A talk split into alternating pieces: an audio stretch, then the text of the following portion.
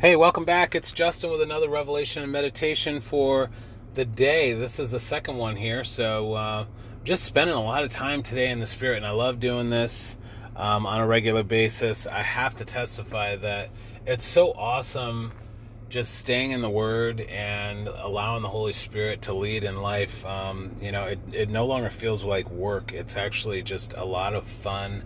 There's a great amount of joy and peace that is uh, is intertwined in doing this. So I really pray that these speak to your spirit and you're being blessed by them. And again, with the revelation and meditation, there's so much beyond what I'm going to speak to you about when um, you know these are revealed to me. Uh, and I'd love to hear what it speaks to you.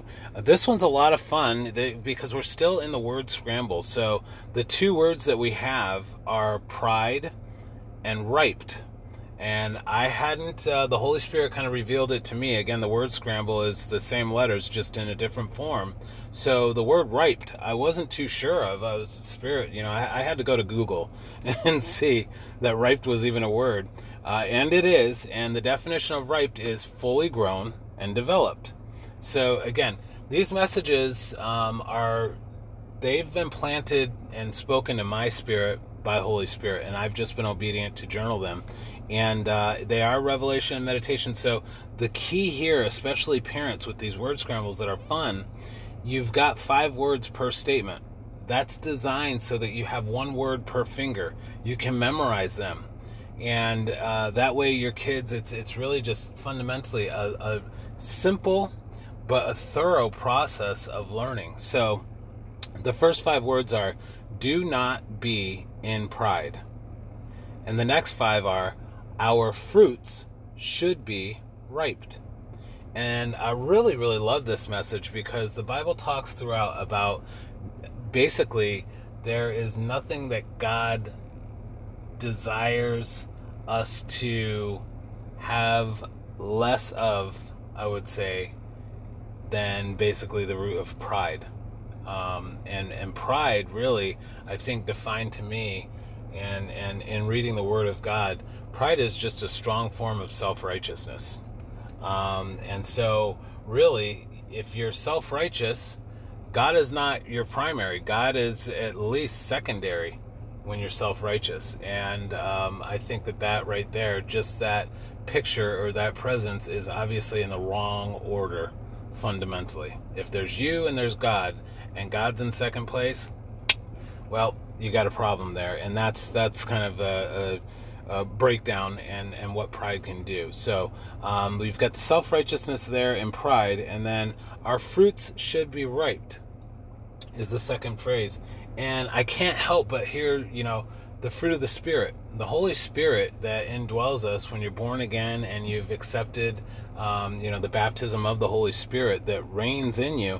You know, I love it when the Spirit speaks to me. And, and really, what this speaks is the fruit of the Spirit, we talked about the definition of ripe being fully grown and developed. We cannot do that in our own power. And in that, um, you know, I think that I think of like spiritual maturity. However, there's always growth and development in that.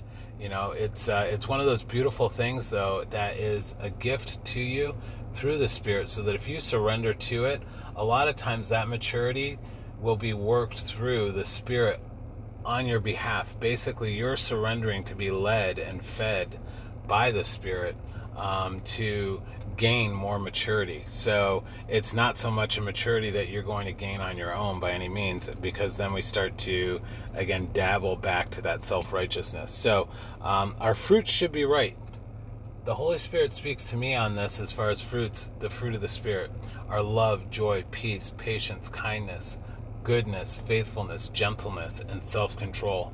You know, those are the fruit of the Spirit. And so, if we can just walk in life led by the Holy Spirit, I believe that our fruits should and would look ripe to many, the many that we've come to serve, the many that we've come to love and share the love of the Lord, that they may just see and know that there's something different about us, and it's not based on our own accord. It's actually Christ who's redeemed us, reconciled us to the Heavenly Father. And it's really all about that good news of what Jesus Christ has done for us, that we now can be the righteousness of God in Christ Jesus. And therefore, that's what changes our whole dynamic, our whole presentation, our whole lives when people see us and notice there's a difference. That's what my take is. I appreciate uh, your your tuning in, and I'm gonna end it there because I try not to go over five minutes. So y'all be blessed and keep coming back.